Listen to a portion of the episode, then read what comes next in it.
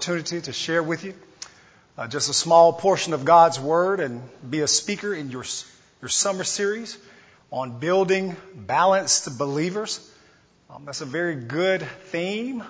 Obviously, I have um, looked over the, the lesson topics and the speakers, and I'm sure um, that they have been par excellent uh, up until this very present moment, and we pray that we will continue in that route. But if you have your copy of God's Word, we'll consider a few passages for this evening as we deal with the idea of building better believers through study. It's important for us, first and foremost, to understand why we study. Being balanced in this life, in this world, um, is extremely crucial for God's people. Because there are so many things vying for our attention, there are various voices that are competing for our time. I mean, they may not necessarily be things of the world regarding um, anti-Christian sentiments or anything of that nature. Um, it can be family. It can simply just be job. Um, it can be extracurricular um, responsibilities. Uh, twenty-first century westernized Christianity. Christianity. looks very much different than than first century Christianity. Um, we live in a different time. We live under different conveniences. We live under different comforts. Um, we live under different governmental structures. Uh, we have um, wealth uh, beyond likely what this world has ever known um, regarding a national um, observance of wealth. And so twenty-first century Christianity, again, looks looks very different from first century Christianity. And so the need to balance our lives with study is extremely important. And one reason why balancing our lives with study is important is because the God of heaven has revealed himself to mankind in a few ways. Psalm chapter nineteen, verse one and two, you know the passage. The heavens declare the glory of God. The firmament showeth his handiwork. Day unto day uttereth speech, night unto night showeth knowledge. There is neither speech nor language where his voice is not heard. So God has revealed himself to us through nature. Man could never know what that God would require of him uh, simply by observing nature. Though, Romans chapter one verse twenty, if we simply just had nature, man would be without excuse. However, the God that we serve Um, is gracious, he's loving, and God said, well, they could know that I exist through nature, but they would never know me. They would never know what I would require and expect of them. And so in Psalm nineteen, verse seven and following, the law of the Lord is perfect, converting the soul. The testimony of the Lord is sure, making wise and simple. The statutes of the Lord are right, rejoicing the heart. The commandments of the Lord are pure, enlightening the eyes. And so God has revealed himself to man through nature, but he has also revealed himself to man, his mind, that is, through his word. Now, he could have stopped there, and that would have been enough. God said, I'm going to take it a step further. I am going to become them. In John chapter one, verse eighteen, Jesus would say that no man hath seen God at any time. The only begotten Son, which is in the bosom of the Father, have declared him. The word declared there would be the word that you have likely heard, um, because you have two great preachers here. You have likely heard the word exegesis or exegete. This is where we get the term from, the word declared. That word is ex egeo, it means to show out. So what Jesus literally did for us, being deity himself, was showed us God. He showed us exactly who God is, how God acts, how God operates, how he reacts, how he loves, how he acts in certain situations. He showed us. And so God gave us nature. We can look at nature and determine that God exists. God gives us his word, and we can know what God will require of us. But then God said, I will become them, and so they would intimately know me. The reason that study is so important is because through study, we get a deeper understanding of the God that we serve. Consider Hebrews one, one and two. God, who at sundry times and in diverse manners spake in times past to the fathers by the prophets, but hath in these last days spoken to us by his Son. God has spoken unto us by his Son. The question would be, well, then how does his Son speak to us? Colossians three sixteen, let the word of Christ dwell in you richly in all wisdom, teaching and admonishing one another in psalms and hymns and spiritual songs, singing with grace in your hearts to the Lord. And so it is through study. Man can balance a life, especially in the twenty-first century. We can balance our lives and the expectations and the demands that weigh on us very heavily. We have to balance that with study in order for us to truly, intimately know the God that we claim to serve. And so it is through study that we can balance our lives as Christians, because study helps us prepare in this life for the one to come.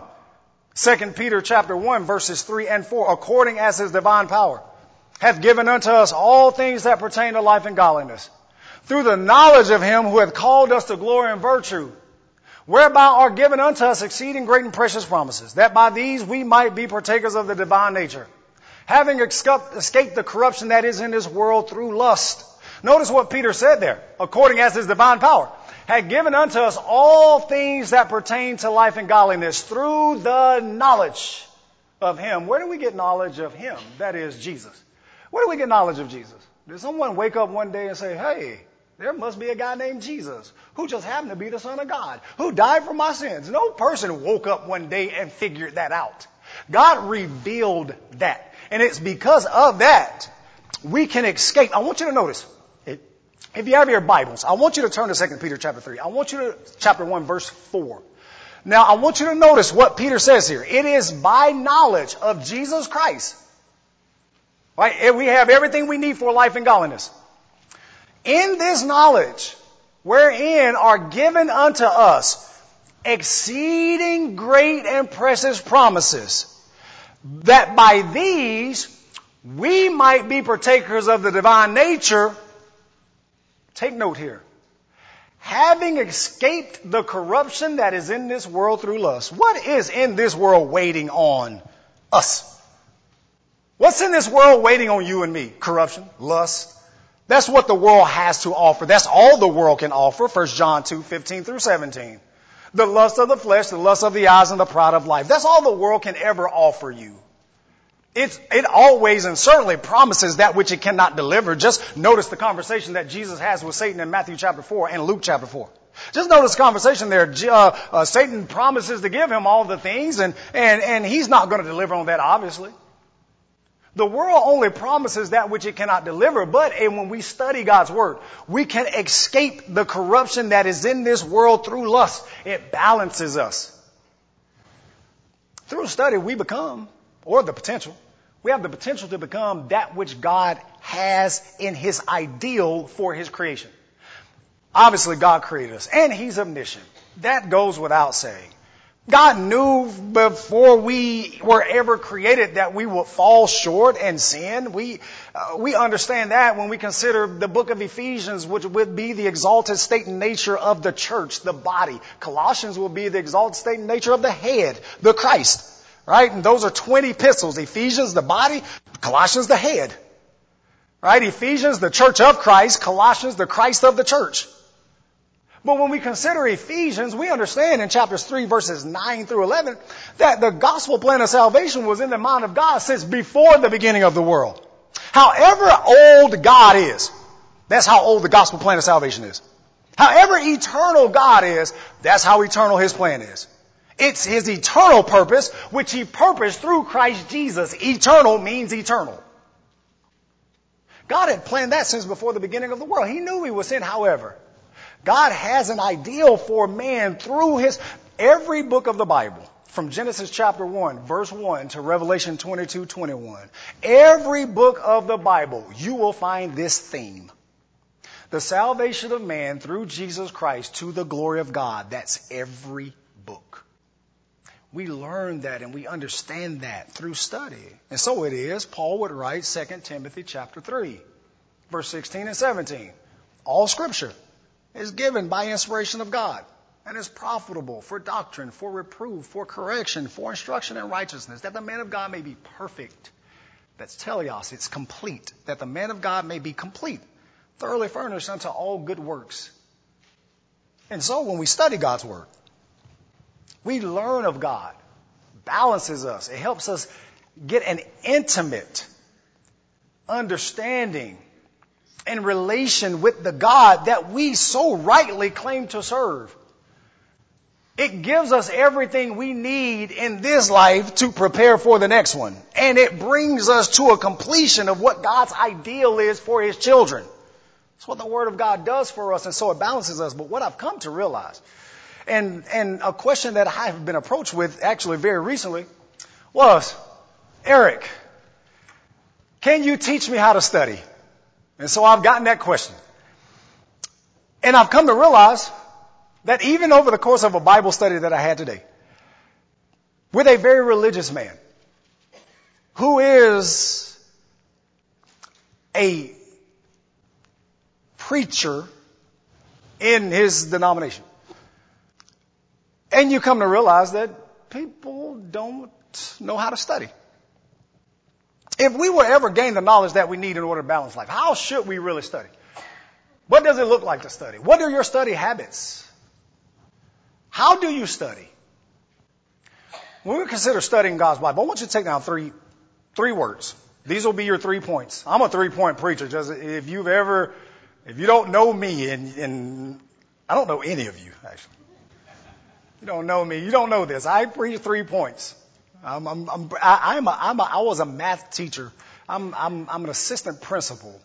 Um, and, uh, when I was in the classroom, I taught math for ten years. I'm very analytical. I'm very linear. I'm like, I'm just, I'm just very down the page, just line by line. And so I preach three points, and that's the way my, my lessons typically flow. Um, but I want you to know three points. These will be your three points, and then you can do whatever you want to with this lesson. Hopefully you'll use it and maybe help you have some better Bible study. Now, what I give you this evening certainly is not Um, the the template for all Bible study all times. It's not. It's it's what I've come to to realize about those who study the Bible and some things that I can do to help them. Number one, I want you to work, write down the word survey. When you when you study the Bible, you should survey the Bible. And when I mean survey, I mean simply just peruse the Bible on a surface level. Learn basic things about the Bible. The two main divisions, Old Testament, New Testament. The four main divisions in both the Old Testament and the New Testament.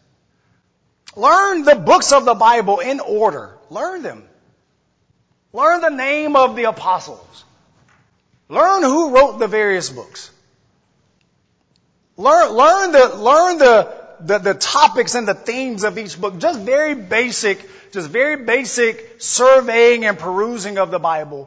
Read the Bible. Now, when I say read the Bible, I don't mean study. I mean read the Bible. Literally just read it. In Matthew chapter twelve, verses three through five, as Jesus has a conversation with the Jews, He asked them a question, and He says, have you not read? The word that Jesus used there is not the word study. He didn't ask them had they studied. He asked them had they read. Well, He knew they had, they had read.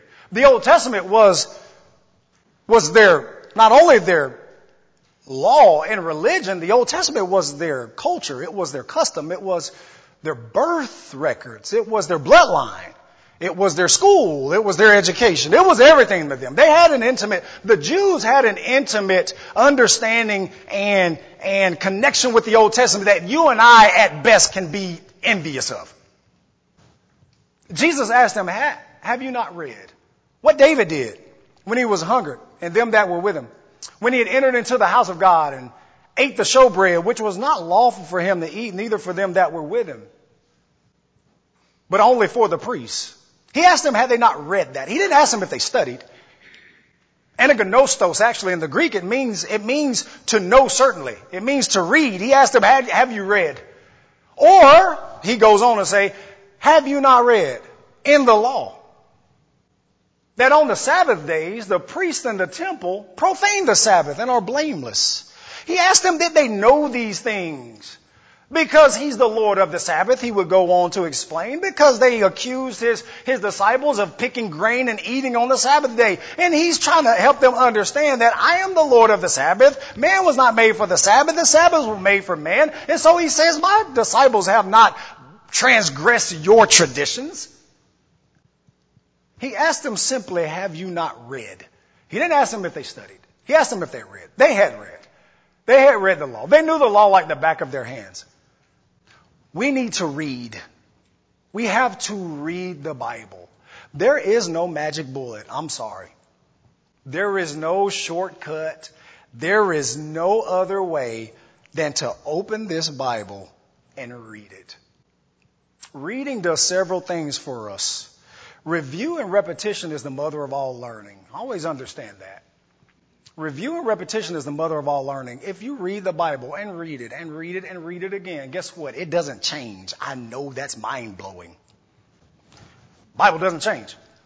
So when you read it, you'll become more familiar because there are parts that you read the first time that you won't have to reread again necessarily. Something new will grasp your attention because you already know what you previously read. And so as you read and read and read, and this again is different than studying. But if you read, you become more familiar. Why? Because the Bible teaches. You learn when you read. There is brain research that proves that. Reading helps, uh, it, it, it It helps against memory loss. Simply reading, just reading, can help prevent memory loss.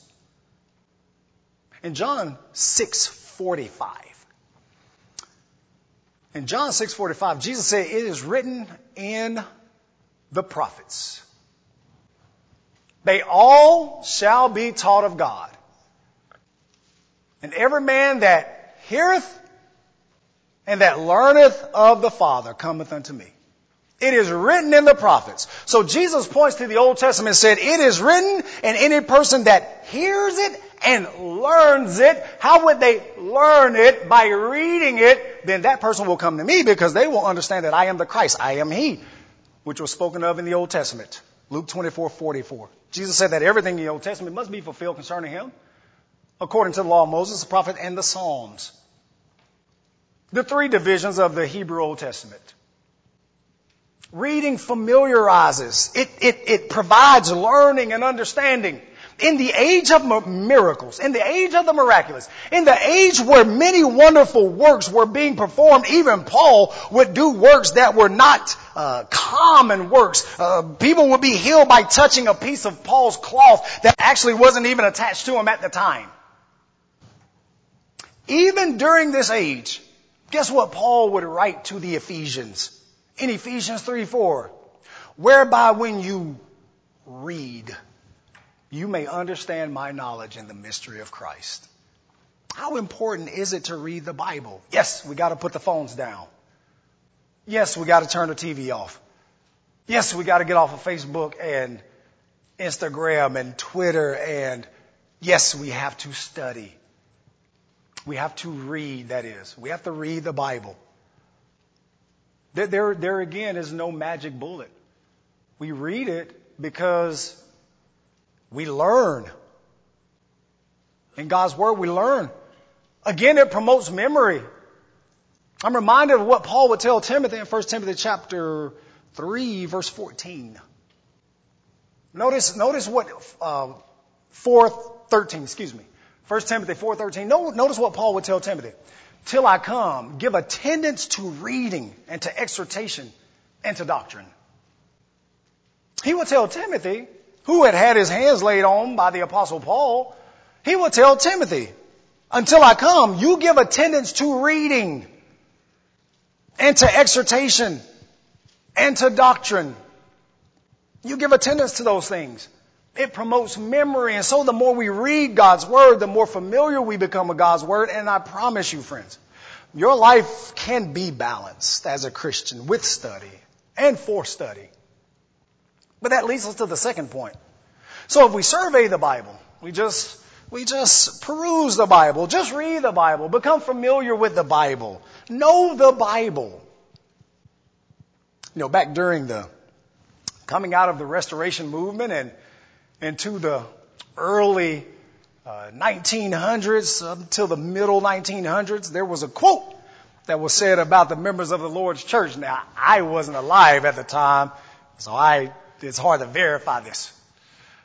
But I've heard there was a quote, there was a quote about us that said we were Bible toting and quoting. That's what they said. What happened? What happened to us? We stopped reading. We stopped giving attendance to God's word. That leads us to the second point, setting.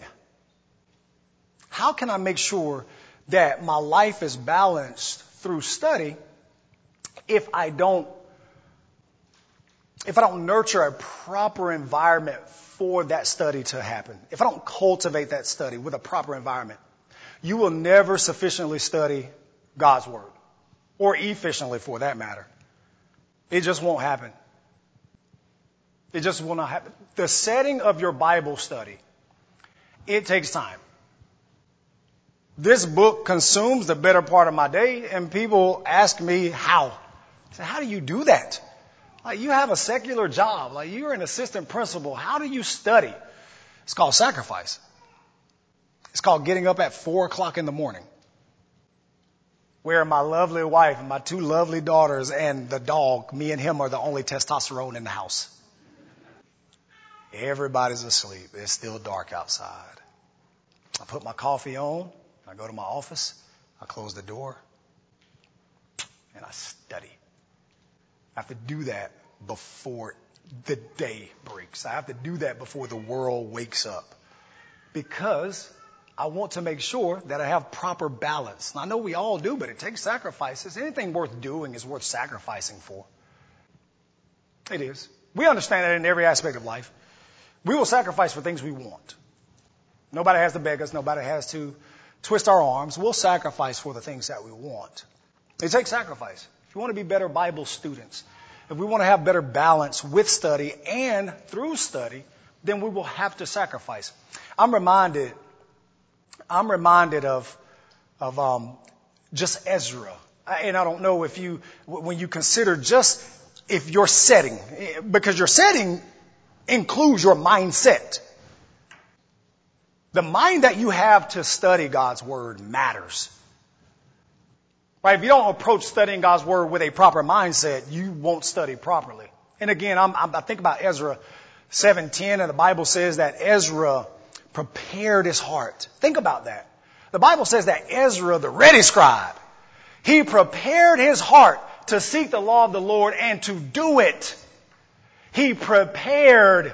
It wasn't just something that he's like, you know what? I think I'll study today. You know what? I think I'll seek God's law today. No, Ezra prepared. He prepared his heart to seek the law of the Lord and to do it and to teach in Israel statutes and judgments. He prepared for that. Do you recall in the book of Acts, chapter seventeen, as Paul is in Thessalonica and he establishes the congregation there over three Sabbaths? He's there for three weeks.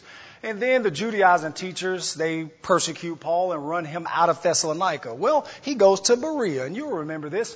While in Berea, he is preaching in the synagogue, and the Bible says, or Luke records for us in Acts seventeen eleven, he says, and these were more noble than those at Thessalonica, in that they received the word with all readiness of mind and searched the scriptures daily whether those things were so. You see what those in Berea did? They, they, they, they, they received the word in all readiness. Their minds were ready. Ezra prepared his heart. This wasn't just by happenstance. This wasn't sporadic. This was on purpose, and it was intentional, and so it will be better Bible students. It has to happen through intention. Just like we're not going to slip up and fall into heaven. If you go to heaven, you go, you got to try to get there. You're just not going to accidentally make it, right? We're not going to accidentally become better Bible students and have a better balanced life and study if we're not intentional about it. You know what the psalmist said in Psalm one nineteen? You can call Psalm one nineteen the Word of God. You can, you can title that chapter, the one hundred nineteenth Psalm, the Word of God. Notice what the psalmist says in verse fifteen and sixteen. He says, I will meditate in thy precepts. I will, that is intention. I will meditate in thy precepts and have respect unto thy ways. I will delight myself in thy statutes. I will not forget thy word. Notice the force, the intent. I will, I will, I will. In order for us to properly study God's word, have proper balance, we have to have a ready mindset, an intentional mindset about diligently studying God's word. Not at the absence of reading. Those are two different things, by the way. Reading and studying are two different things, and they're both needed. We talk about balance. We have to have balance with reading and studying. For gospel preachers, that's hard for us. It's hard for us to just read the Bible. Because every time we read one word, our mind starts writing sermons. We start writing sermons. It's hard for us to read. But I try. I try to make sure I read the Bible. And not just study all the time. What about prayer? First Thessalonians five seventeen. Do you pray when you study? Yeah, you should. Pray without ceasing. Right? Certainly that includes study time, doesn't it? I would imagine so. Pray without ceasing. Actually, what Paul says there grammatically, the force of that passage would be this. The life of the believer should be such that prayer is never, never out of place. That's, that's, that's really what Paul is saying there. He's not saying pray twenty-four seven, three sixty-five. I mean, you got to sleep. You know, you, you can't pray all the time. Certainly that would include our study time. What about, what about, uh, the time of day? Again, the time of day matters. The place matters. As I stated earlier, my time of day is four o'clock in the morning in my office. By myself. No distractions. No phones. No televisions. No nothing. I think Jesus did that. Mark one thirty-five. The Bible says in that um, in the morning he rose a great while before day. And he went out and departed into a solitary place and there prayed. In the morning, a great while before day. I think our Lord set that precedent. And if you're anything like me and you've had a long day, it's hard to study at night. Right? Instead of me reading my Bible, my Bible reads me because I've fallen asleep in it. The morning time, we're refreshed, we're up, we have our energy, our minds are clear, we're not exhausted from the day's burdens. And so that's a, probably a proper time to study. So we survey, then we consider the setting, but then finally we study. Uh, if you notice that again, reading and studying are two different things. When Jesus, and you can, and you can, you can, you can search the New Testament, you can search the gospel accounts, Jesus' earthly ministry, and, and you can, and you can even do, you can take any reliable, you know, Bible search app on your phone or, or any um, concordance or however you do word searches, and you can search the word read, right? You can search the word read or have you read. Um, and you can you can look at that word, and, and you'll see that it's not study. The word is not study. But then there is this aspect of study that is not reading. In First Timothy four fifteen, Paul would tell Timothy, notice the exhortation, meditate. That's not just reading. Meditate. That is thoughtfulness. Diligently thinking upon. That's what meditate means. Meditate upon these things. Watch this. Give thyself wholly to them. I know people that study. Don't you know people that study? Doesn't it just emit? Like, don't they just, they exude it, don't they? You know when people have studied their Bibles. Notice what Paul was saying in the latter part of that verse. That thy profiting may appear to all. You know when people study. I know when people study. Ten seconds of talking to a Christian, I can know whether they study.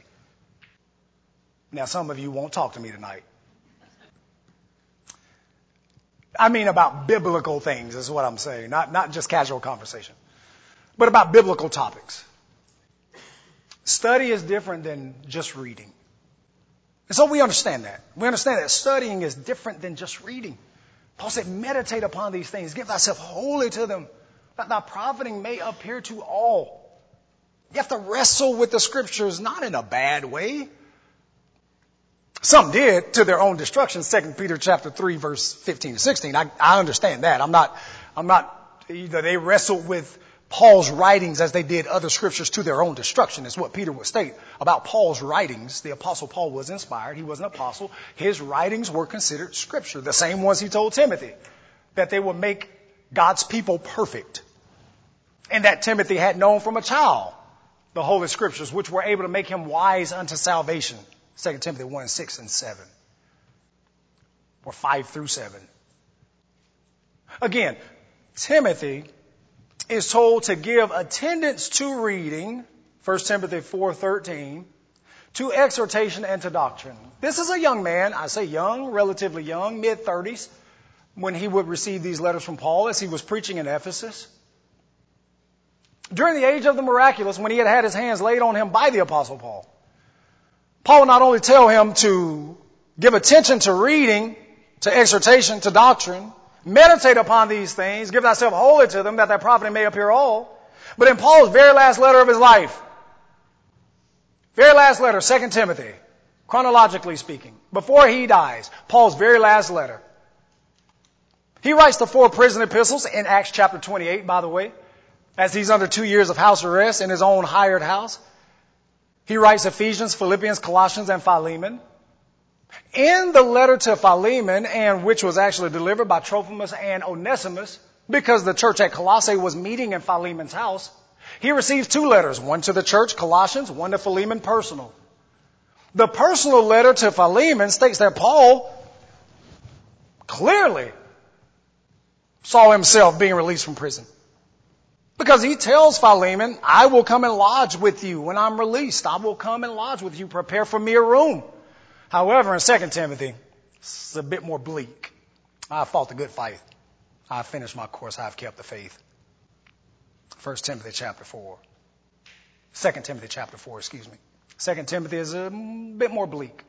Paul would die after that epistle. But notice what Paul writes. Second Timothy two fifteen. Study to show thyself approved unto God, a workman that needeth not to be ashamed, rightly dividing the word. Study to show thyself approved. This is to a young man who has had his hands laid on by the Apostle Paul, which implies that he likely could perform miracles. But he is told to study. Now, if studying is good enough for a young man who may have been able to perform miracles, how much benefit do you think study will be for us? How much balance do you think it would bring to our lives as Christians living in this world that is anti-Christ? This world is opposed to God at every turn. If God says go right, the world says go left. If God says go up, the world says go down. If God says go forward, the world says goes backwards. If God says you're a man, the world says you're a woman. If God says you're a woman, the world says you're a man. This world is opposed to God in every shape, form, and fashion. It isn't common upon us that we be diligent Bible students to balance ourselves in this world and for our own sake.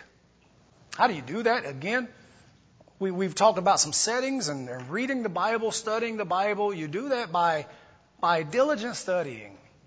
Oh, remember this. If you don't, if you don't, if you don't get anything else from Bible study, being, knowing how to study the Bible, here's one thing I would leave you with. A text out of context is a pretext which leads to error. Always remember that. When you are studying God's Word, the context is the very place you start. Always. The context of, of the Bible, the context of the book that you're reading. The context of the chapter in that book that you're reading. The context of the verse in the chapter of that book that you're reading. Study helps. It may take, you know, some, some study helps. You definitely need a dictionary, right? You need a dictionary. I taught math. I don't know no English. I don't know no English. I need help in that regard. Being diligent Bible students certainly will bring good balance. Has to. Has to. God's word is perfect. And he gave it to us that we might grow. Remember Peter said, desire the sincere milk of the word, First Peter two two, that you may grow thereby. It brings balance. With our last few minutes, the lesson is yours. We're going to extend the invitation at this time. If you are, if you are visiting with us, don't hold our religious convictions. As the Lord's church, we plead with you to ask us a Bible question. We will certainly give you a Bible answer. We are, we are people of the book. Book, chapter, verse is what we believe in. Um, we attempt to speak where the Bible speaks and remain silent where the Bible is silent. We simply want to do what thus saith the Lord, as we find in the pages of inspiration. And upon the pages of inspiration, First John chapter five, verse thirteen, John says it better than I ever could. He said, I have written these things to you who believe in the name of the Son of God, that you may know that you have eternal life. And, and that you believe in the name of the Son of God. He said the things that are written are written that we may know that we have eternal life. Friends, if you're not a member of the Lord's church and your eternal life came different than ways that were written in this book, in the New Testament, then you need to question that. The question, next logical question would be this. What is written? What is written? This is the God that we serve. If God tells us to do a thing, he will never leave us ignorant on how to do that thing. If God tells us That, that is written, eternal life is written in this book, guess what God is going to do? We'll be able to find it in this book. If eternal life comes by the things that are written, you can best believe we'll find it written. And what do we find written? We find written that we have to hear the gospel. Hebrews eleven six. Without faith it's impossible to please him. For he that cometh to God must believe that he is, that he's a rewarder of them that diligently seek him. I have to have faith, but how do I get faith? Faith cometh by hearing, and hearing by the word of God. What do you need to hear? You need to hear that Jesus Christ died, he was buried, and he rose again. That is the gospel. Or at least that's what Paul said it was in First Corinthians fifteen, one through four. Paul said, moreover, brethren, I declare unto you the gospel, which I have preached unto you, which you have received, uh, where you stand, by which also you're saved, if you keep in memory that which I have preached unto you, unless you have believed in vain. For I delivered unto you, first of all, that which I have received, how that Christ died for our sins according to the Scriptures, that he was buried and that he rose again the third day according to the Scriptures. Friends, that's the gospel. You have to hear that, and then you must believe it. John eight twenty-four, Jesus said, you shall die in your sins, for if you believe not that I am he, you shall die in your sins. You must repent of sins, have a change of mind towards sin based on godly sorrow that results in a change of lifestyle. Luke thirteen, three through five, Jesus said, but I tell you, nay, except ye repent, you shall all likewise perish. You must confess the sweetest name on mortal tongues, that Jesus Christ is in fact the Son of the living God. Matthew ten, thirty-two and thirty-three. Whosoever therefore shall confess me before men, him will I also confess before my Father which is in heaven. But whosoever therefore shall deny me before men, him will I also deny before my Father which is in heaven. So you must hear the gospel, believe it, repent, confess, and then finally you must obey the gospel. That's the final act, obedience to that gospel message. But the gospel message, Mister Preacher, is simply the death, burial, and resurrection of Jesus Christ. How do I obey that? Those are facts. I believe it, but how do I obey facts? Well, the gospel is more than just uh, a good news that Jesus Christ, it, it, it provides salvation. It, it must be obeyed in similitude. Paul would say in Second Thessalonians chapter one, verses seven through ten, and to you who are troubled, rest with us when the Lord Jesus shall be revealed from heaven with his mighty angels in flaming fire, taking vengeance on them that know not God and that obey not the gospel. Who shall be punished with everlasting destruction from the presence of the Lord and the glory of his power. So we have to obey the gospel, or Jesus Christ and his mighty angels will take vengeance on us. We know that the gospel is the death, burial, and resurrection of Jesus Christ on the third day according to the Scriptures. If we don't obey that, then Jesus Christ and his angels will take vengeance on us. And again, if God tells us to do a thing, he won't leave us ignorant on how to do that thing. If God tells us to obey the gospel, he's going to tell us exactly how to do it. Romans chapter six, verse three and four. No, you're not that as many of us that were baptized into Christ. We're baptized into his death. Remember, the gospel is the death, burial, and resurrection. First Corinthians fifteen, one through four. That must be obeyed. Second Thessalonians one, seven through ten. How do I do that? Romans six, three and four. Being baptized into his death. We are buried in baptism with Christ. And that through baptism we rise with Christ to walk in a new life. Well, Mister Preacher, have I obeyed the gospel? Yes, you have at that point. Mister Preacher, does the Bible say I have? Yes, it does. Actually, in that same chapter, Romans chapter six, Paul hadn't changed his thought. In verse seventeen, he said, but God be thanked that you were the servants of sin, but have obeyed. How they obey? By being baptized. By dying with Christ, being buried with Christ, and rising with Christ. Now he writes in verse seventeen of that same chapter, God be thanked that you were the servants of sin, past tense, but have obeyed from the heart. That form, tupos in the Greek, it means pattern. That pattern of doctrine which was delivered you. What was the pattern of doctrine that he delivered? First Corinthians fifteen, one through four. The death, the burial, the resurrection. That's the pattern. That's the doctrine. That's how you're saved. That's how you obey the gospel. And friends, First John five thirteen, that's what's written. A mourner's bench is not written. A sinner's prayer is not written. A manifestation of tongues is not written. Belief only is not written. Those things are not written. Asking Christ to come into your heart is not written. The Lord himself, upon those consummating acts of salvation, the Lord himself will add you to the only church you can read about in this Bible, the Church of Christ. Make no mistake about it. Ephesians four and four, there is one body. Ephesians one, twenty-two and twenty-three, the church is the body. If there is one body and the church is the body, then there's one church, and that's of thus saith the Lord. And the Lord himself will add you to that one. Not some man-made, fabricated, manufactured body. His body, the only one in which he is glorified. Ephesians three, twenty and twenty-one. Christ only receives glory in his church, friends. If you're not a Christian, that's how you become one. That's all it makes you. It just makes you a Christian. Doesn't make you a denominationalist. Doesn't make you a anything else. It just simply makes you a Christian. If you are a Christian, you find yourself a guilty distance away from God. Through seven meditation, study, prayer, you've come to a knowledge that you have fallen short of God's glory. You need to get back in step with God, Amos three three. Then you can repent of those things, confessing that church will pray for you. Whatever the case may be, if you are subject to the Lord's invitation, will you come as we together stand and sing?